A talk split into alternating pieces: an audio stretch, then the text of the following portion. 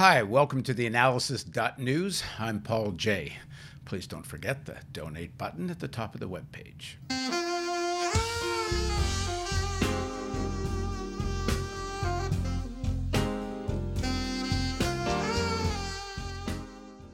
The events of January 6th have exposed a naked truth about American democratic institutions. The United States, as the global model of democracy, is a fairy tale decades of Cold War education and propaganda has created in the American public mind. The reality is a system in turmoil maintained by violence.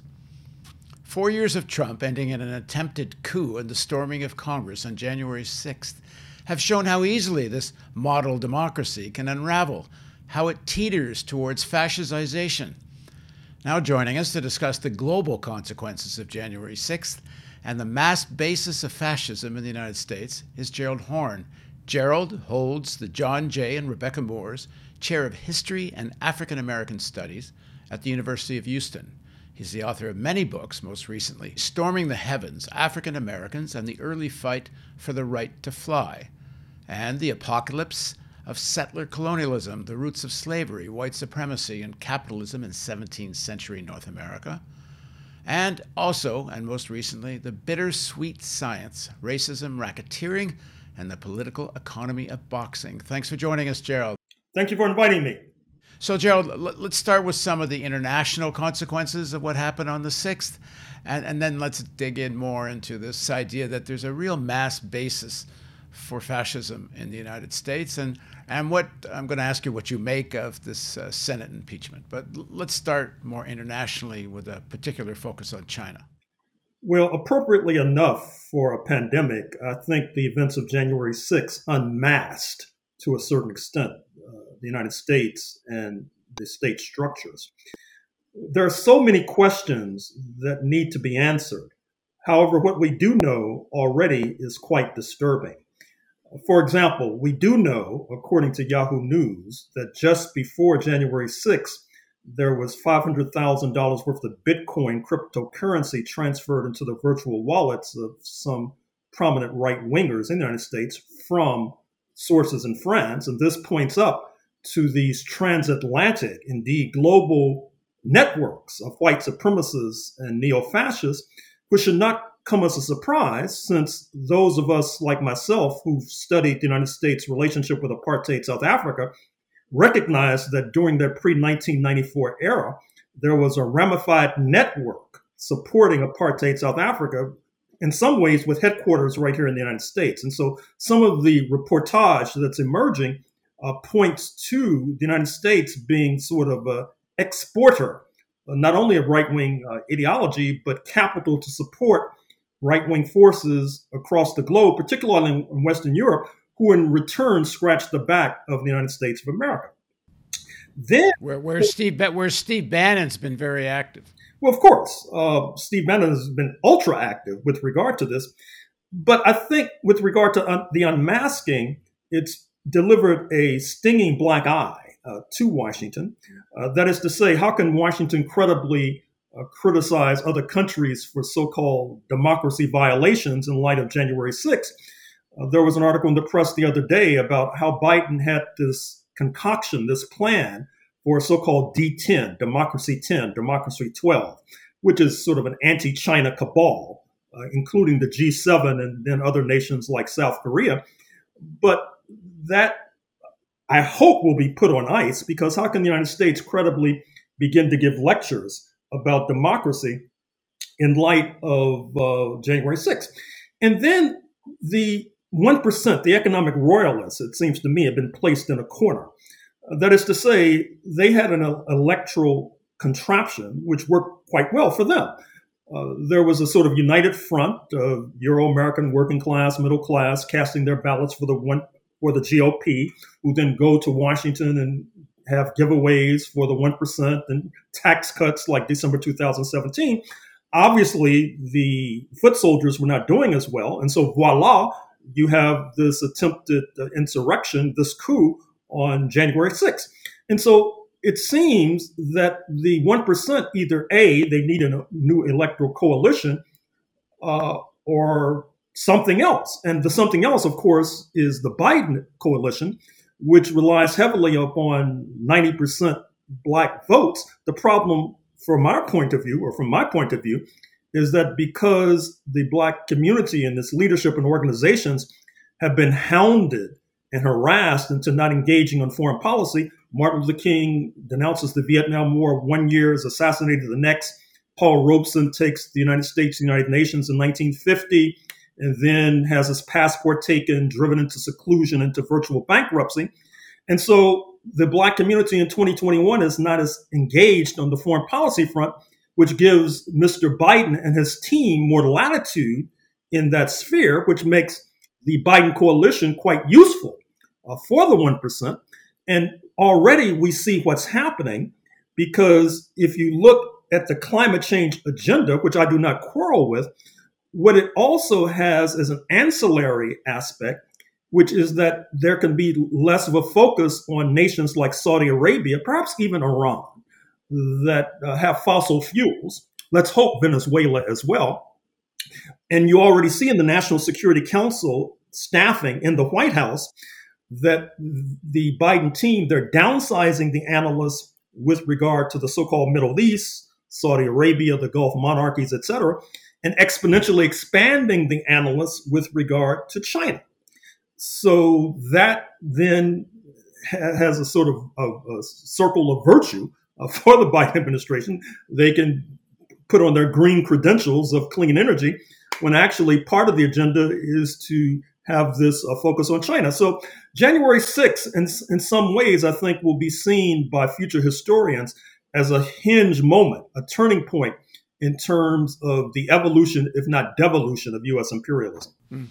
Well, last time we talked, we ended by saying we were going to talk more about China.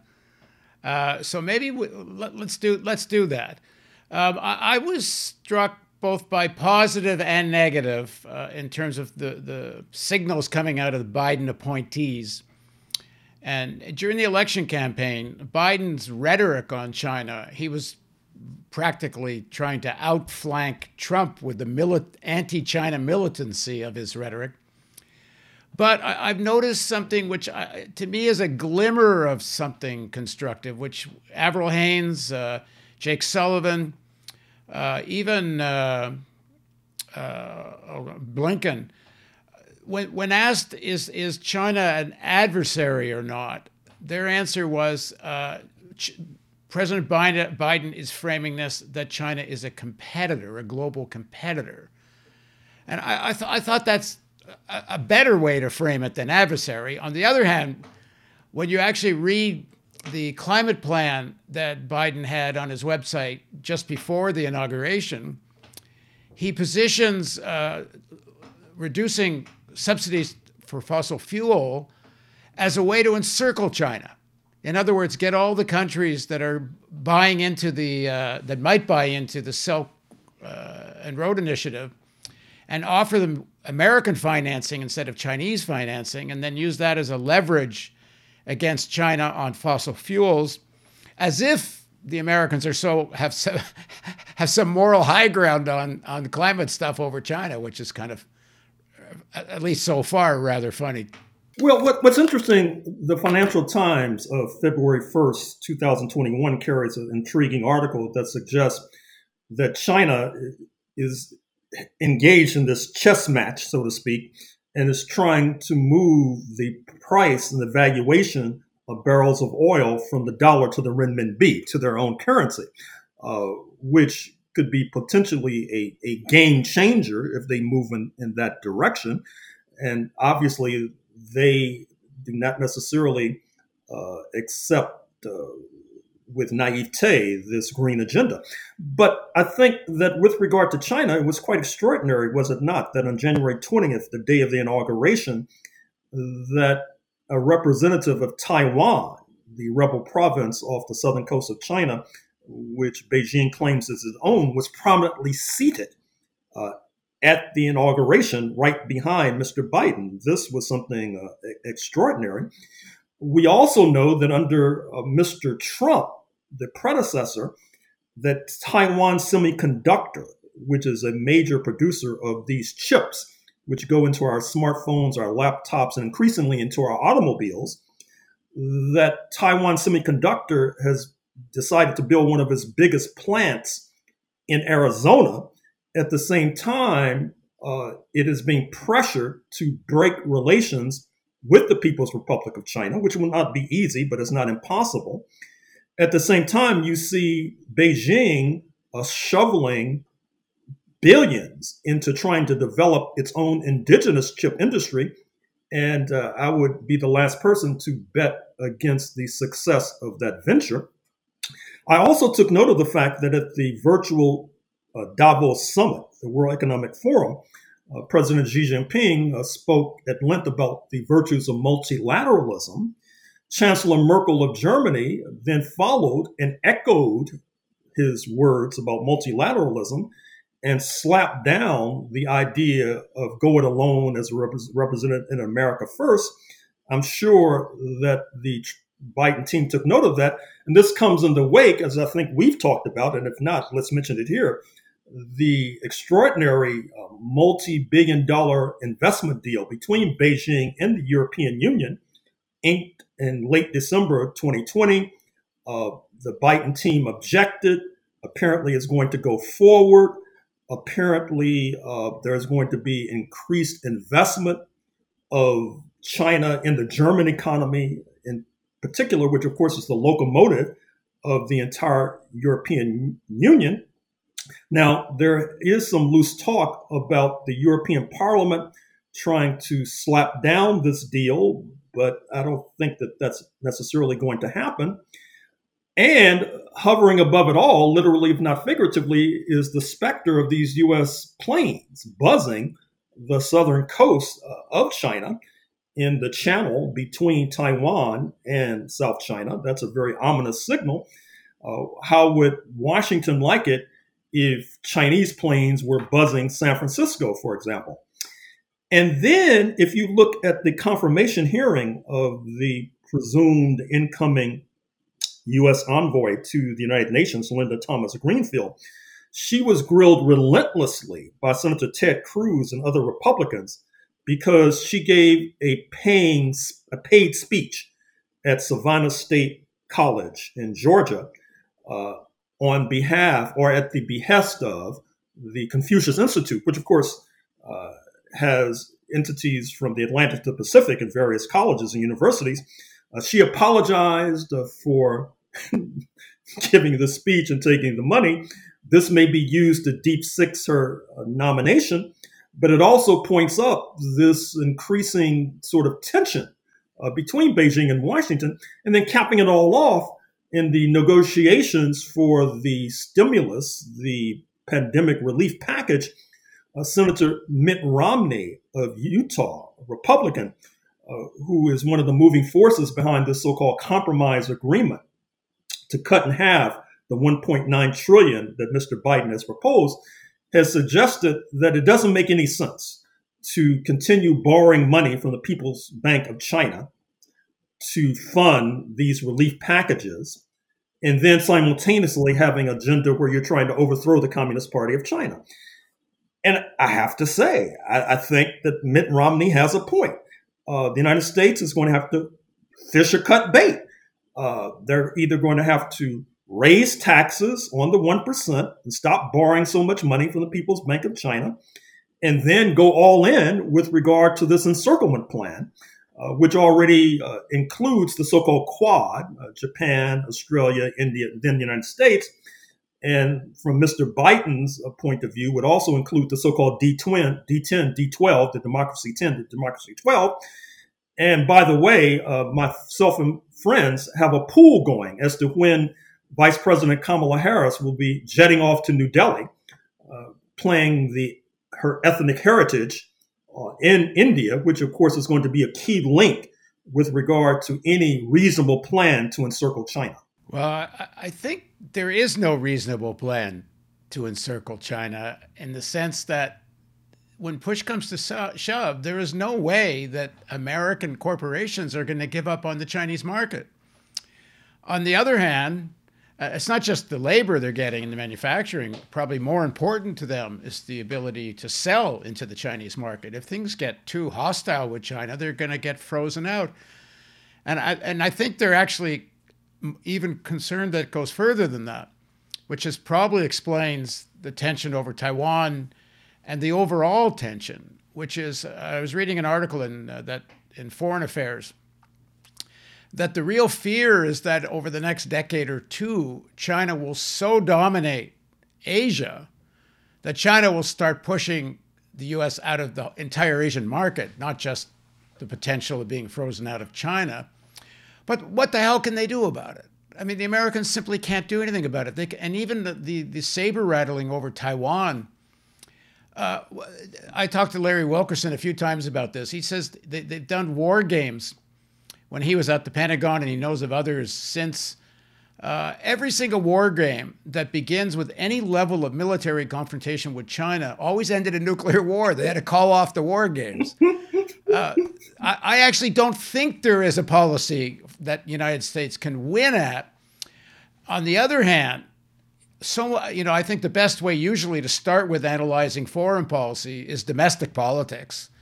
And so, you know, maybe a lot of this rhetoric and positioning and all this waving their hands around is because they, they don't want to be outflanked by the Republicans on China. But the reality is, uh, what, what the hell can they do about it? Well, I, I tend to agree with you. I, I, don't see any way out. But then again, I've been wrong before, so don't necessarily bet on my prognostications. Having said that, uh, yeah, me too. having said that, it, it is striking not only this investment deal, which we just made reference to with regard to the European Union, but leading up to the investment deal, China had this strategy of the 16 plus 1, 17 plus 1. That's to say, all the smaller Eastern European members of the European Union, Croatia, uh, Hungary, etc., they meet on a regular basis with envoys from Beijing. It, it's the analog to uh, how Beijing meets on a regular basis with leaders from Africa, for example, or leaders from Latin America, for example. And so, in other words, China has its foot in the door with regard to the European Union, which tends to lead me to believe that it's going to be very difficult in the European Parliament to reverse this investment deal, even if you grant that they have the power. Then there's the Regional Comprehensive Economic Partnership, which includes many of the nations of the Asian Pacific.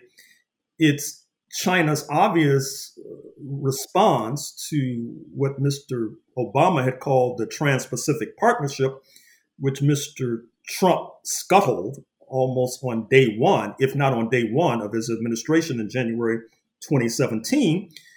And this creates one of the largest uh, free trade agreements that we now have on planet Earth. And then, of course, the United States is disadvantaged with regard to trying to uh, twist the arm of the European Union because its chief ally in the higher councils, London, has just engaged in Brexit which has removed it from the higher councils and therefore strengthens the hand of France, uh, which is talking about, quote, strategic autonomy, unquote, quote unquote, unquote, which they n- not only mean in terms of economics, this investment partnership, but also uh, it would not surprise me if it posed a threat to the North Atlantic Treaty Organization, NATO, dominated by the United States, particularly since the Europeans, and France not least, have not forgotten the anti NATO rhetoric of Mr. Trump. And uh, unlike many of our friends on the left, they cannot afford to be naive or unrealistic about US politics. And so, therefore, I think that they suspect that in 2022, if not 2024, uh, there could be a return of Trumpism, if not Trump himself, a Trumpism with a youthful face in the form of uh, Jeff, uh, Josh Hawley of Missouri, uh, one of the people who instigate, instigated the tumultuous events of January 6th or Ted Cruz, but Trump's policies, but engineered much a much less shambolic fashion. And so, therefore, the European Union might decide that it's time to go its own way. And they may decide that at the end of the day, it doesn't make that much difference if you're playing number two to Washington or number two to Beijing. You're still number two. And at least with Beijing, you, you get a kind of normalcy with regard to policy and not the frenzy of the Trump years. Uh, and and in fact, you you get to do what countries like India used to do when the Soviet Union was more of a, a presence. You know, play the big powers off against each other. Uh, there's an interesting piece in Bla- uh, a research paper done by BlackRock, who I always keep talking about, the big asset management company. And they had a research paper which said that no matter what administration is coming going to be uh, in power, this is prior to the election, November 3rd election, the rivalry between US and China is going to intensify and countries around the world are going to have to pick sides, says BlackRock. Uh, maybe that's what the Americans think, but I don't think so. I think what you're saying is more correct. The Europeans and others, they're going to play the two off, and uh, and if China's more easier to deal with, especially if there's another crazy back in the White House, uh, then yeah, it's going to, they're going to get closer to China. I think in the long run, American finance capital and corporate tech, super tech companies and such, they got to maintain the access to the Chinese market. It's, it's actually worth more, or will be worth more, to them than the American market is, certainly in terms of growth. Um, so, uh, as I said, they're kind of boxed in and people like Cruz and these guys, they, they can mouth off a lot and they represent a domestic uh, a, a mass base for a kind of fascist movement in the United States.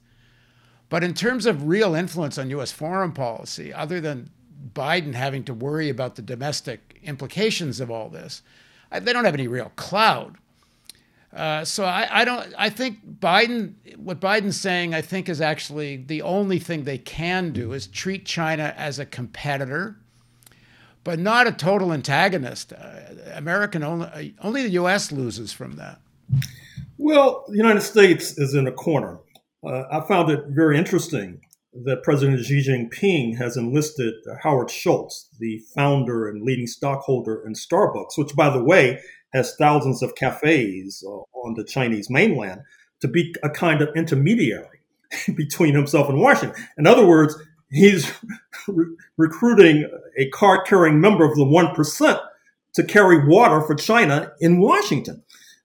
I would also point your listeners and viewers to a, a recent Business Week article about Tesla, Elon Musk. Uh, one of the reasons why Tesla stock has been bid up into the stratosphere is because, in some ways, investing in Tesla is a way to get a piece of the Chinese economy because he's heavily implanted on the Chinese mainland. And the article suggested that uh, he's ultimately going to get his uh, pocket picked insofar as there will be an intense study of his engineering operations with regard to those Tesla plants. And then there will be a kind of reverse engineering. And then a Chinese competitor like NIO, NIO, will then emerge. And so those who were shorting Elon Musk's Tesla on Wall Street uh, just months ago, which raised his ire and consternation, I think we're on the right track. And the bidding up of his stock, making him supposedly the richest man in the world, uh, I'm, I'm not so sure if that's going to last. And you can say the same thing for General Motors, which has just decided, as you know, that it's going to go all electric within about 15 years. Um, it too is heavily invested on the Chinese mainland. And I suspect that what's going to befall Tesla is also going to uh, befall General Motors in terms of uh, having their pockets picked, reverse engineering, and all the rest.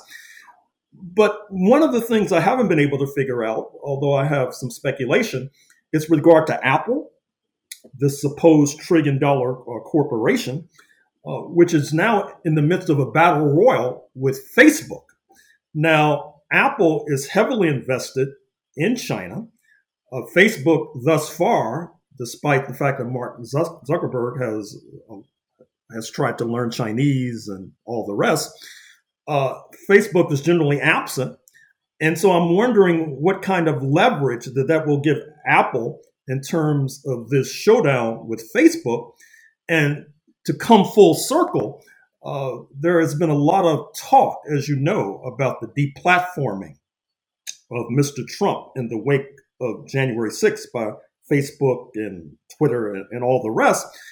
And some of our civil liberties friends are suggesting that this provides a dangerous precedent uh, for the rest of us. Uh, although uh, I know, and perhaps you do too, people who have been placed in Facebook jail and Twitter jail. In fact, I have black nationalist friends who say that when they want to talk about white supremacy, they don't write a W, they write two V's to circumvent the algorithms that that search for white. So, in, in, any case, uh, uh, I'm wondering whether the focus should be on whether or not these uh, platforms like Facebook should be a kind of utility, a public utility with much more public input in terms of their operations. If people are concerned about M- Mark Zuckerberg and Jack Dorsey controlling the public square, and I think as well, people need to think about why is it that when there were complaints from Myanmar about Facebook being used to rouse antagonism against the Muslim minority, the Rohingya, that Facebook gave this traditional classic free speech line well, it's free speech, we can't interfere. But at the first sight of violence on January 6th, January 7th, they deplatformed Mr. Trump, took away his megaphone, took away the Apple, uh, Amazon Web Services, uh, basically ran Parler, the right wing version of Twitter, out of business. It seems to me those sorts of comparisons should be made. Why is there one rule for countries like Myanmar and another rule for the United States of America? Uh, I want to switch gears a little bit here, uh, which is there is clearly, and you've been making this point, uh, that the left in the United States has to really kind of face up to the fact that there's a mass basis in terms of large numbers of people that are the basis for a fascist, racist movement. Um, and and you know they're clearly more visible now on January 6th. You could see this sort of organized vanguard of it. Um, the more militant, organized form of it did not show up uh, uh, nearly as strongly as I think the Steve Bannons of this world expected. Not only did they expect more people on the Hill on January 6th, but they also thought there would be similar uh, things at uh, state capitals across the country. And it was very interesting. Steve Bannon's uh, YouTube show before he got thrown off uh, the next day on January 7th started with one of his co hosts saying, He's asked by Bannon, What do you think of what happened yesterday? And his words were disappointed, disappointed, disappointed. and and the, the word disappointed came up about 30 times over the course of that episode of, of the Bannon show. Uh, but that being said, 74, 75 million people voted for Trump. Um, a large section of that, I don't know the numbers, uh, are voting for something that is a form of, of fascism, really. Um, so you've talked before about the historical or the origins, the development of this. But let's talk a, a, little bit about that, but more, what do you think should be done about it? That's a $64 question. I mean, I have a, a number of remedies, but I don't want to sound like some of my liberal friends who always make these proposals with uh, little possibility of these proposals being implemented. But having said that, to go to, to directly to your point, people need to realize that mob rule, mobocracy, is, has been a central feature of the United States for at least 250 years. Uh, that is to say, most folks, I assume, know about mob rule after the U.S. Civil War, uh, when black influenced governments were overthrown by mobs, uh, such as the Colfax Massacre in Louisiana in the early 1870s in Louisiana, or the overthrow of the Wilmington black influenced government in North Carolina in 1898. Uh, with uh, but even with that, of course, if you look at how the Native Americans were expropriated, oftentimes they were expropriated by by mobs, by mobs of, of poor and working class settlers. I'm afraid to say. And so, if you fast forward to 2021, January 6th, I found it striking to look at the class makeup of the invaders of the Capitol. Uh, it was the typical sort of multi class formation uh, that was essential to the construction of settler colonialism in the first instance in North America. Uh, what I mean is the January 6th mob included CEOs, included Olympic athletes, small business persons, a number of military veterans, which I would urge our journalists to look into in more depth, a number of Republican Party office holders from the Atlantic to the Pacific, a number of police officers, firefighters, uh, lumpen elements, working class elements, etc. Almost all of European uh, descent. And uh, I found it remarkable that so many of them, including the now notorious Congresswoman Marjorie Greene of Georgia, the QAnon sympathizer, uh, spoke uh, about the 1776 moment that was embedded in January 6th, along with her fellow uh, Georgia congressperson, uh, Jody Hice. And so these folks were, were not just out for a, a Sunday afternoon or a, or a Wednesday afternoon gambit. I mean, if, if so, why did they bring bear spray and pepper spray? Why did they have firearms? Why did they have uh, uh, handcuffs, uh, these plastic ties? Why did they construct a, a gallows on the grounds of Congress? Uh, why did they have gas masks, riot helmets? Uh, why do they have napalm, uh, firearms, etc.? And if you look at the Luke Mogelson video, he's the gentleman from the New Yorker magazine who wrote the article based upon his video and based upon his being in the Capitol uh, with the invaders. It's apparent that they were seeking the box that contained certification that Mr. Biden was the victor. And it's not difficult to imagine a scenario where the box could have been snatched. Fortunately, it was ferreted out of the room before they could capture it. The box is captured, destroyed, then a compliant Supreme Court rules that uh, where's the evidence of Mr. Biden certification or whatever? And this uh, shambolic coup attempt uh, could have been successful.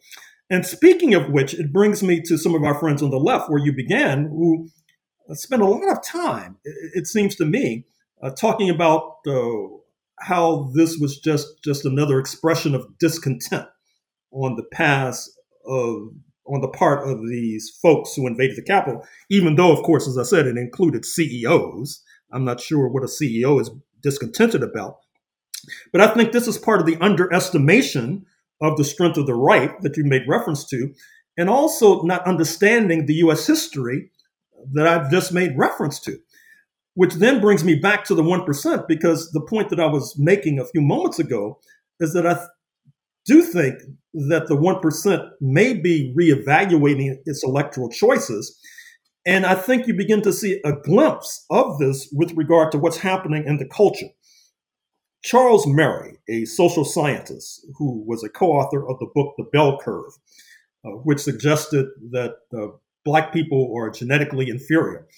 Uh, he was part of a cabal that not so long ago that said that the alleged pathologies of Black America was leading to what Daniel Patrick Moynihan, the late senator from New York, called speciation. We're becoming a different species. His latest work attacks the so called white working class in similar terms. This has been followed up by another conservative, uh, Kevin Williamson, of the National Review, founded by the patron saint of conservatism, William F. Buckley. His latest book, Big White Ghetto, basically trucks in the same sort of uh, misinformation and disinformation. And interestingly enough, Joe Scarborough of Morning Joe fame, MSNBC, the former Republican congressman, now a kind of center rightist and never Trumper, uh, he read one of Kevin Williams' essays word for word on his program, excoriating the Trump base in no uncertain terms. And then from Hollywood, you see the recent movie, uh, Hillbilly Elegy, starring the megastar Glenn Close, which is sort of a cinematic depiction of these alleged pathologies of the Euro American working class. And so th- this dumping on the Trump base, and I think Charles Murray is the clearest example. He, he moves from dumping on black people to not dumping on the white poor and the white working class, may be a signal of uh, where the 1% is going with regard to their renewed electoral strategy. So, meaning what? So, where, where does that lead them? Well, that means Biden, the Biden coalition, which is noted, uh, is only reliant, or, or, or the Georgia Senate victories, where there was a stunning black turnout, getting 90% of the vote, getting a minority of the white vote. And that was enough to push uh, both Ossoff and Warnock over the top. Obviously, the same thing happened on the presidential level. But that presupposes something that I'm not sure is in evidence, which is that there will be a massive effort that will be bankrolled by the 1% to keep the Republican legislatures from gerrymandering the congressional districts and engaging in other kinds of dirty tricks to suppress the vote. Now, in that regard, uh, note that the NAACP Legal Defense and Education Fund just got a $40 million anonymous gift. Uh, keep in mind as well that George Soros has been quite active in, in backing uh, Black Lives Matter, for example, something that I don't frown upon, although some of my friends do. And so I, I think that that may be straws in the wind in terms of where the 1% might be going. Uh, but I'm not sure if that'll be enough because the, the Trump base seems to be sticky. They seem to be maniacally wedded to their man. And uh, that, along with dirty tricks, may be enough to allow for a comeback by them in 2022 or 2024. Uh, I think there's a, another factor to add to what you're saying, and I don't think it's been talked about maybe enough. the digital revolution has, I think, transformed the world in many, many ways, including globalization on tech hypersteroids. But it's also American politics, American political parties, the whole process of you know what's called democracy in the United States. It was never expected that people could that candidates could raise money without billionaires. Now you're in a situation, both on the left and the right, but perhaps more on the right, where a small number of billionaires combined with mass fundraising uh, over the internet could really change the who can be a viable candidate and how much money can get raised. Like, what is it? Trump just raised, what is it, $250 million after he lost the election. Um, the, the 74 million people is a lot of people uh, to donate money. Um, I, I, think the American political system, to some extent, is out of the control of the one percent. You know, the this time when in the back room, what do you used to call it? I can't remember the name of the back room where they would smoke cigars and pick the candidates and. it's not so easy to arrange everything right now, and you know we may well see a real split in the Republican Party uh, if the old guard really tries to re- retake control of the Republican Party, and, and McConnell and Cheney and those people certainly were, although I don't know, it's already looking like they're failing. Um, they, you know, and if Trump for, forms another party, and then we'll see what happens with the Democrats. Uh, if Biden winds up Obama-esque, uh, who knows what will happen? Because if, if, if the right fractures enough, then the left in the Democratic Party doesn't have to have quite the same fear that if they split uh, and, and run against the Democrats, uh, that they'll automatically elect Republicans. I, am not like saying this is going to happen necessarily, but the, the system's in chaos, and I think one of the reasons it's in chaos is the whole financing uh, has changed because you can get this mass fundraising going, which never existed uh, until just a couple of decades ago, and even recently to have this kind of effect.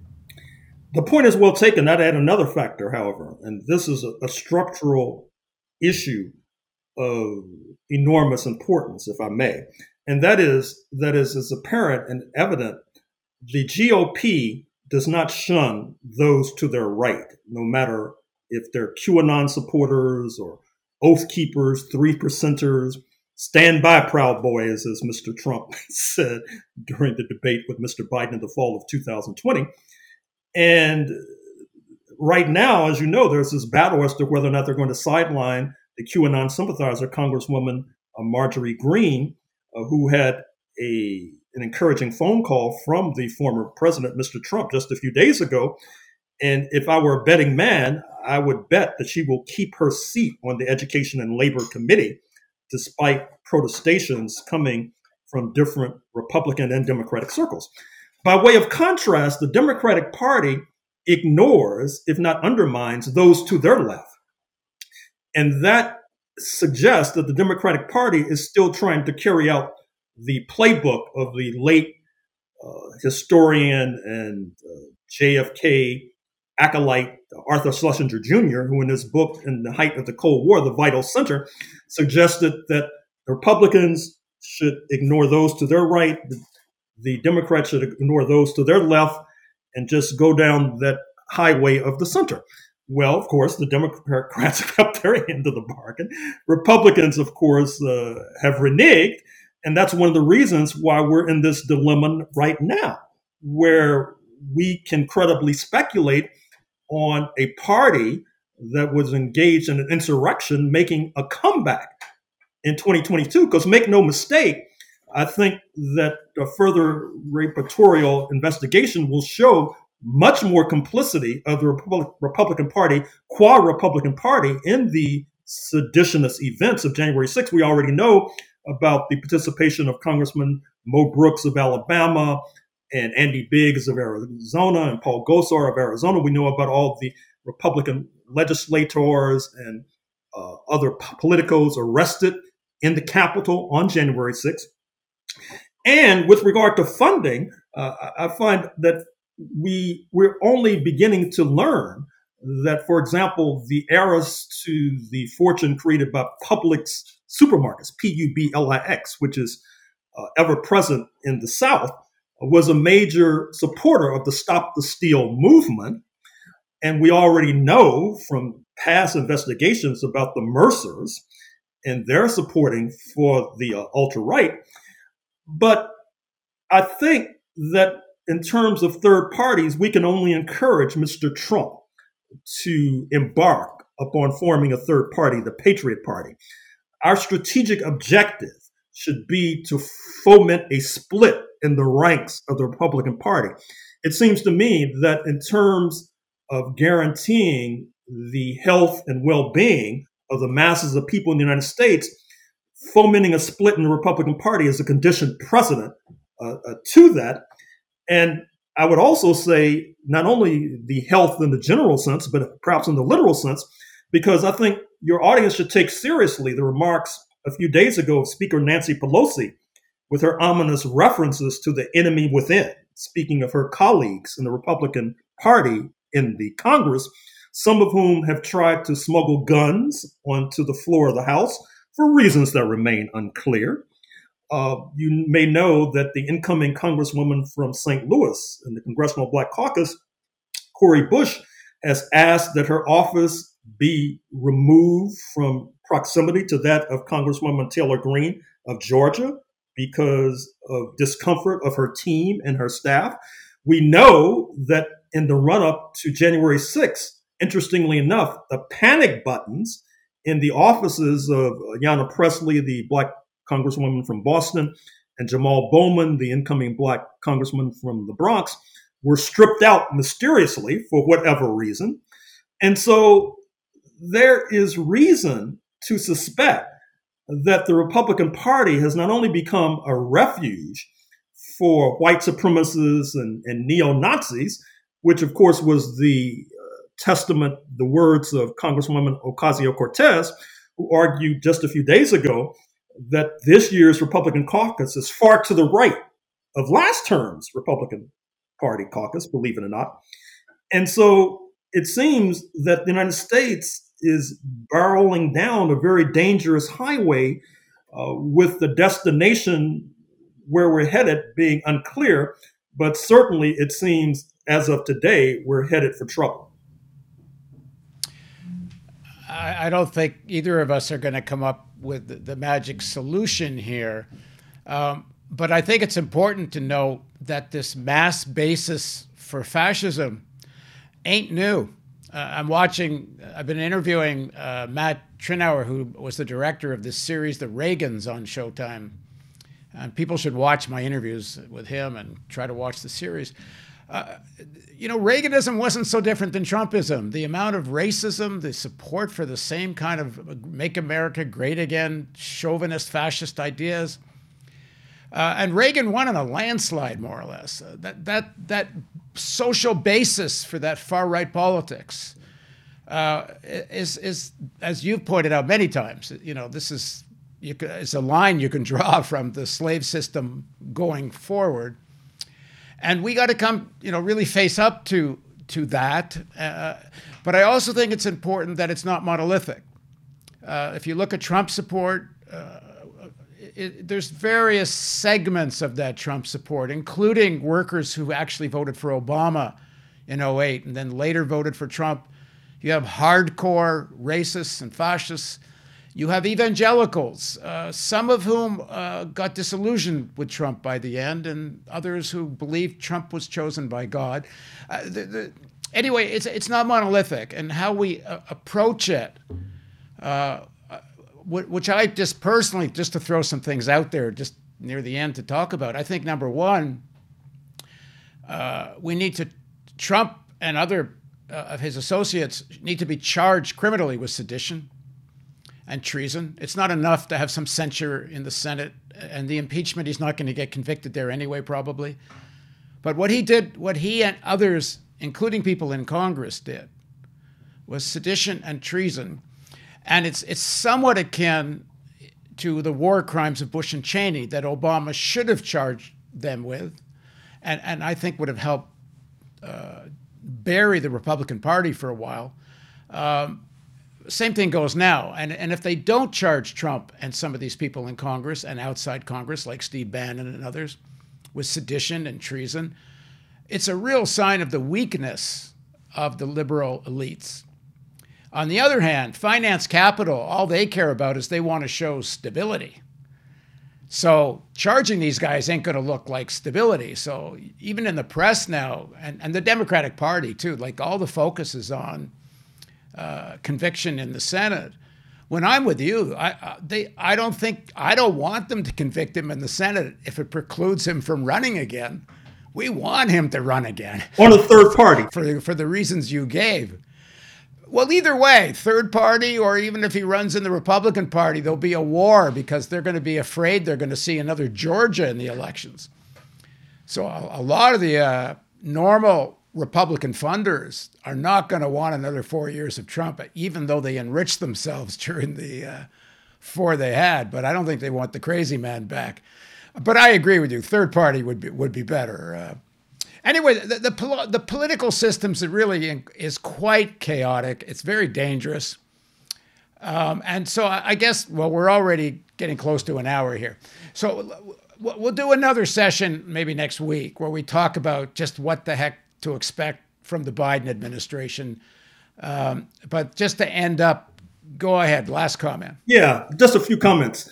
One, I agree wholeheartedly. We need criminal charges against all the seditionists and insurrectionists, not least because it will introduce further strains in the Republican Party, which hopefully will help to foment the split. Second of all, by any means necessary, up to and including getting rid of the filibuster, we really need DC statehood. That will introduce two more senators uh, who will be to the left of anybody in the U.S. Senate today, which will further weaken the Republican Party caucus. With regard to this question of fascism, I agree wholeheartedly. I think that one way to describe the United States uh, for a good deal of its history is that there was a kind of proto fascism directed against Black people, Indigenous people, and people of color in general, with many others exempted. And it seems inevitable that with the coming of desegregation and a kind of move away from the more egregious aspects of that proto fascism, that a January 6th would erupt with the Congress, which after all was behind the Civil Rights Act of 1964 and the Voting Rights Act of 1965, would be attacked as it was. And then, with regard to Ronald Wilson Reagan, obviously uh, he bears a certain amount of responsibility and complicity, not least because of his now notorious speech in August 1980 in Philadelphia, Mississippi, the home of the site where the civil rights workers were slain in 1964, with him preaching obliquely and sometimes obviously and explicitly about states' rights and letting Mississippi do its dirty business without the interference from Washington. And of course, Mississippi certainly proceeded to do so. So hopefully, uh, when we talk about the Republican Party being brought to account, not only in terms of the courts for sedition and insurrection, but also at the ballot box, where they'll force be forced to engage with the so-called Patriot Party of one Donald John Trump. Uh, hopefully, that'll bring them to account. And I, I don't. I know we can't get into this right now, but if people at state levels can't deal with the amount of legislatures that are in the hands of far right, uh, I, I don't know how you begin to deal with this issue of the fascization of America because so much of this is happening out of state legislatures, and the Republicans, in spite of you know four years of insanity with Trump, uh, actually you know, what are they? They picked up state legislatures and they picked up uh, House seats. And well, speaking to you from the state of Texas, I can only say here, here. All right. Well, we'll do this again soon. Thanks a lot, Joe. Thank you. Good luck. And thank you for joining us on the analysis.news. And please don't forget the donate button at the top of the webpage.